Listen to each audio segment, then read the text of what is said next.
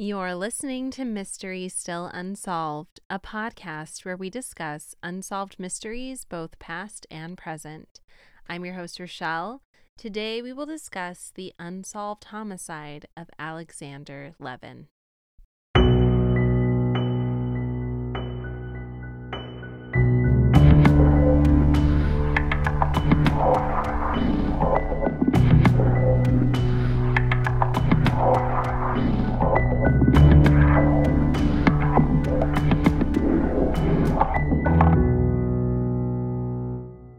Hello, hello, everyone, and welcome back to Mystery Still Unsolved.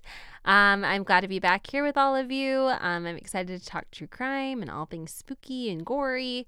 And we are going to cover yet another case from the Netherlands today. Uh, Holland cases are actually few and far between because they truly are a very peaceful people. The crime rate there is extremely low, um, which is astonishing considering Amsterdam is such a big city, which attracts a lot of tourists each and every year. But there was a study carried out in 2019 which said there are only between one to two homicides per 100,000 people each year in Holland, which is as you know, incredibly, incredibly low. And you also have to take into account that most crimes that are carried out in Holland, particularly in the Amsterdam area, are actually not committed by Dutch residents, but they are rather committed by people visiting. All the riffraff that comes. Um, today, we will be covering a case about a man who frequently visited Amsterdam for work, and he unfortunately met his untimely end in Amsterdam. The exciting um, part about this particular case is that while our victim died in 2013, there have been some updates as recent as 2023. So, the chances of this case maybe being solved in the near future has greatly increased because authorities have finally released a name. Okay, so before we get into all that, now that I got you hooked, uh, let's take a minute to do a little bit of housekeeping. It's gonna be fun. Think like Beauty and the Beast when all the like furniture is singing. Maybe if you picture that in your mind, it won't be too hard. Um, if you are not already following me on Instagram at Mystery Still Unsolved, you should. I promise I'm not annoying. I don't post a lot. I don't do those weird like reel things where you pretend to talk but you're not. Um, I don't dance, not because I think they're annoying, but just because I don't really know how. Uh, I just post straight up facts. Um, I post when I release an episode, that way you'll know. And then every once in a blue moon, I will pop in on stories and we'll chat or I'll announce a giveaway or something. And speaking of giveaways, I'm hosting one for the next week to celebrate my three year podcast anniversary. I cannot believe I posted my very first episode three years ago this Saturday, July 15th, 2020. That was the day I decided to release my very first episode. So, to celebrate, I want to spoil y'all. Um, everyone who shares or posts about Mystery Still Unsolved will get a free vinyl sticker a free vinyl sticker just for sharing or posting about Mystery Still Unsolved. Make sure you screenshot it and send it to my DMs along with your address or your P.O. box, wherever you would like me to send your sticker. And I'm going to send you one. And then on next week's episode, I'm going to go through my DMs, see who tagged me, see who sent me a little picture saying that they did it. And I'm going to randomly select from those people randomly choose somebody and I'm going to share with them a great reward, which is a free Mystery Still Unsolved t shirt, a gruesome coloring book, and a deliciously devilish pin. So be sure to go to my Instagram at Mystery Still Unsolved and enter. I don't want you to miss out. So, not only should you tag me in a post or in a story, but make sure you screenshot that baby and send it directly to me at my DMs, okay? And then you'll be entered to win. And remember what I said even if you don't win, everybody who does it gets a free vinyl sticker may I repeat, everyone who just posts or tags me and then sends me a screenshot of it will get a free mystery still unsolved sticker. So take advantage of that. Okay. Um if you do not like Instagram, morally opposed or just like feel like you're too old to be on there, same. I feel you. Sometimes I'm just like, what am I even doing on here? What am I even doing on here? Um that's okay just go to my website at www.mysterystillunsolved.com if you want to binge all of my episodes, all my three years worth of episodes. Um, you can also go on my site and you can look through my merch. Um, if you don't win, don't worry. You can buy a sticker. You can uh, buy a T-shirt. Um, join the Patreon program if you just cannot get enough and you want more episodes. This month, in the month of July, I'm going to be putting out two bonus episodes to make up for last month, but you will get one bonus episode each and every month at the very least. Um, I'll put the link in the show notes if you're interested in joining and learning all about the perks that joining entails. Um, edit of last story. Someone reached out, which I love when you guys do it um, someone reached out. Her name is Trace on Instagram. Um, I, I didn't know if she wanted me to like put out her handle, but her name is Trace. Um, and she sent me some great resources which have greatly changed my view of last week's episode. So if you remember last week, we were discussing um, Kris Kremers and Leanne Froon, the Dutch tourists who um, got lost in Panama. And remember, we talked about that creepy, creepy male tour guide who went to the host family's house to let them know that the girls had kind of like ditched him and hadn't shown up for their appointment that morning. And I honestly thought that was a little weird. I feel like if I were a tour guide and someone just didn't show up, I would just assume that, like, hey, I guess they don't want to do it. And I would just move on with my day. And for but weirdly, he decided that he was going to go to their house and like follow up, which I just think is strange. Um, but I learned through the sources that were sent to me by Trace that this male tour guide, the one that was giving me the heebie jeebies, there are a lot of sources saying that he was actually the one in the search party to find their remains. Now, personally, this changes everything because it's one thing to just interject yourself at the beginning of a case, but to continue to interject yourself and then to be not only the one who reported them missing or kind of like made it known that they were missing, but then to find their remains in this vast jungle. Um, I do know that they were getting help from the tribe, but still, like, it's a little bit coincidental, don't you think? Don't you think? So for me, Personally, I'm standing on my Rochelle box. Um, in my own personal opinion, this completely changes my opinion of the case. It completely changes the trajectory of the way that I think that this case should pan out. And I think that it's definitely, he is definitely like my number one person of interest. And if he's not a suspect, I feel like he should be. There's also a couple of other sources saying that shortly after the girls' remains were found, that uh, the creepy male tour guide's two sons died also under kind of like sus- some suspicious circumstances. So, for me, I feel like the case is solved. Perhaps the Panama police, for whatever reason, just doesn't have enough evidence to push this further into the legal system. But for me, winner, winner, chicken dinner, I think we have found our culprit. But you guys let me know what you think. I'm going to post all of the links that Trace sent me um, in my stories, and I'll highlight them as well if you um, end up listening to this episode a little bit late.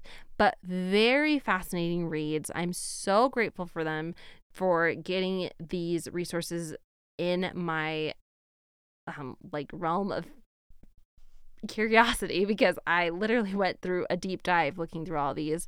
Um, so thank you guys so much. And I also just want to pre- say and express my appreciation to Trace for being so like kind with her um sharing of sources. Um, thank you because I love having discussions. Like if I mess up or if I don't include something, like I want to know about that so that way I can share it with all of you. And honestly, you guys, it, it takes a village, you know. Like I am not an investigatory journalist.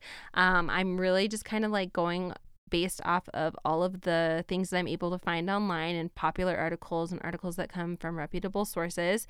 And so I know every once in a while there's going to be something that slips under the radar.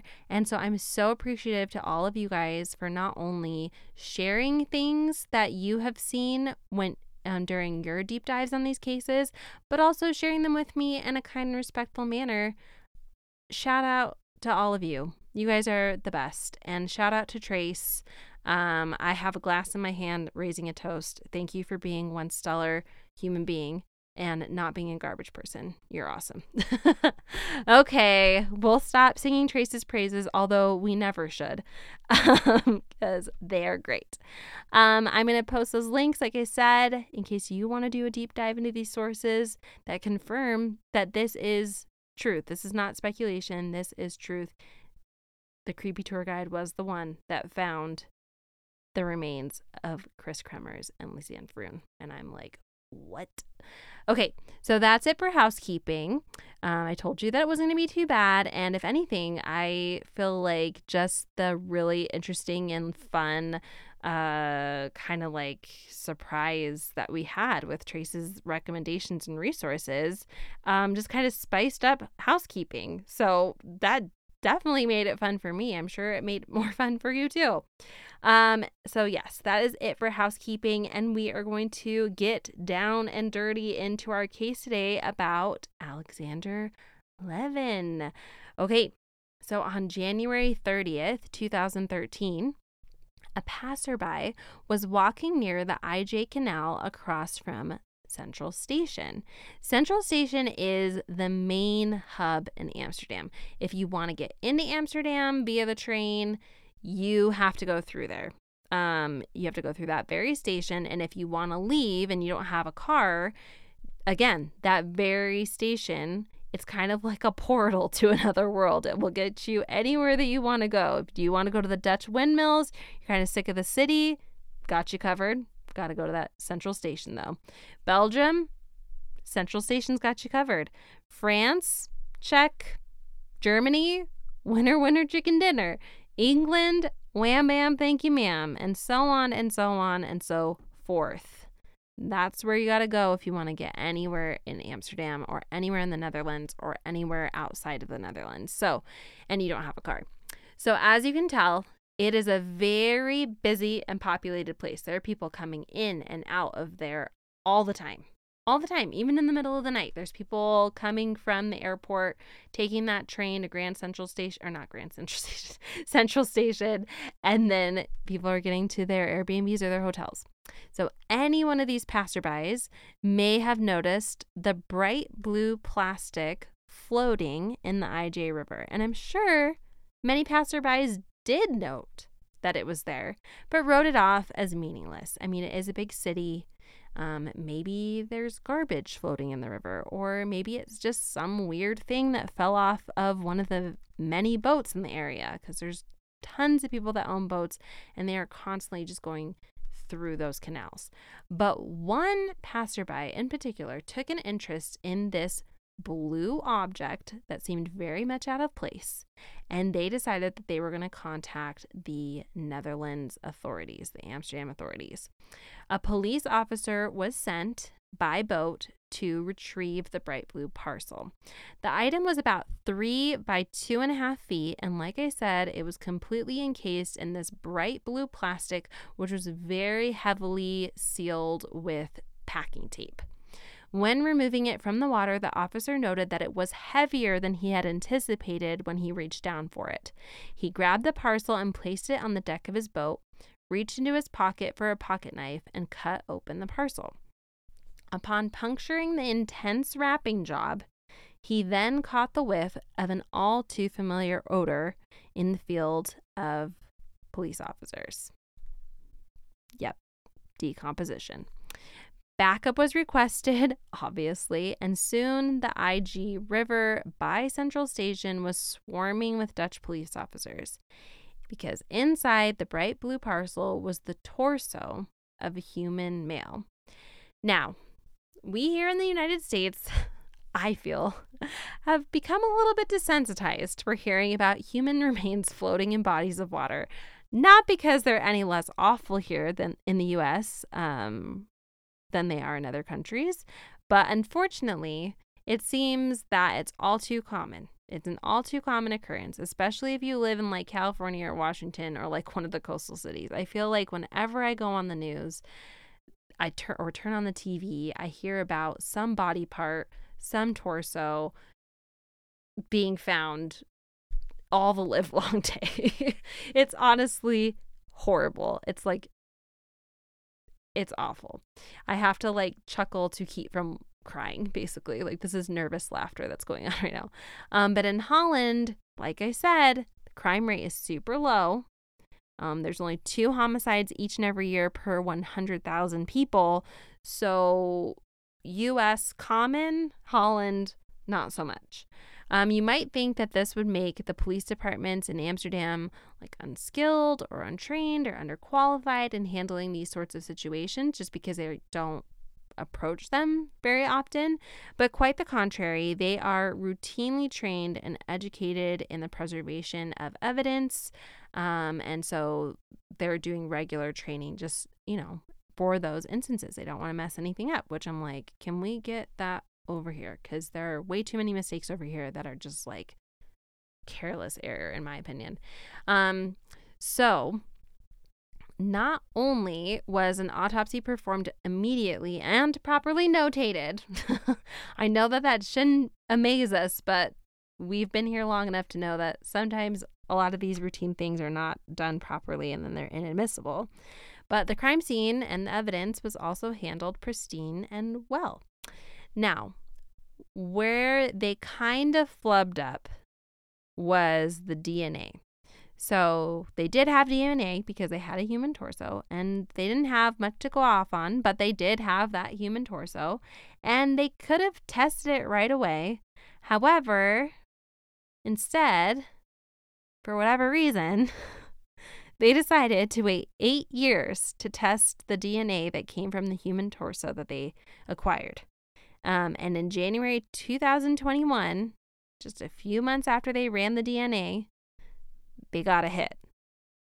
Um, so now they knew the name of their victim. And they actually knew the name of their victim pretty quickly because it showed up in a database. But they did not release the name until January of this year, January 2023.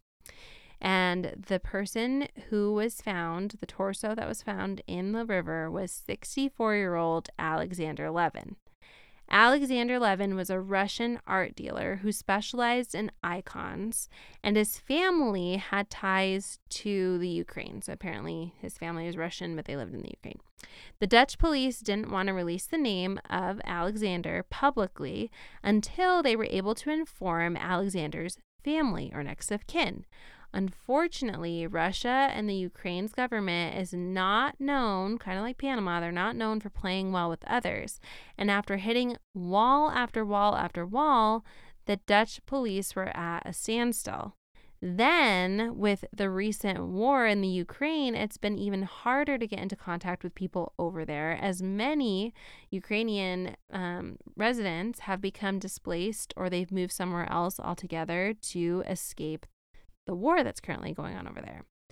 Finally, just this year, the Dutch police made the decision to release Alexander Levin's name in hopes that a family member or a friend would learn about it, hear about it, and be able to inform the rest of the family who could then contact the um, Amsterdam Police Department. Like I mentioned, Alexander was a Russian art dealer. He had been traveling to Amsterdam for work for roughly 36 years. This was not his first rodeo in Amsterdam.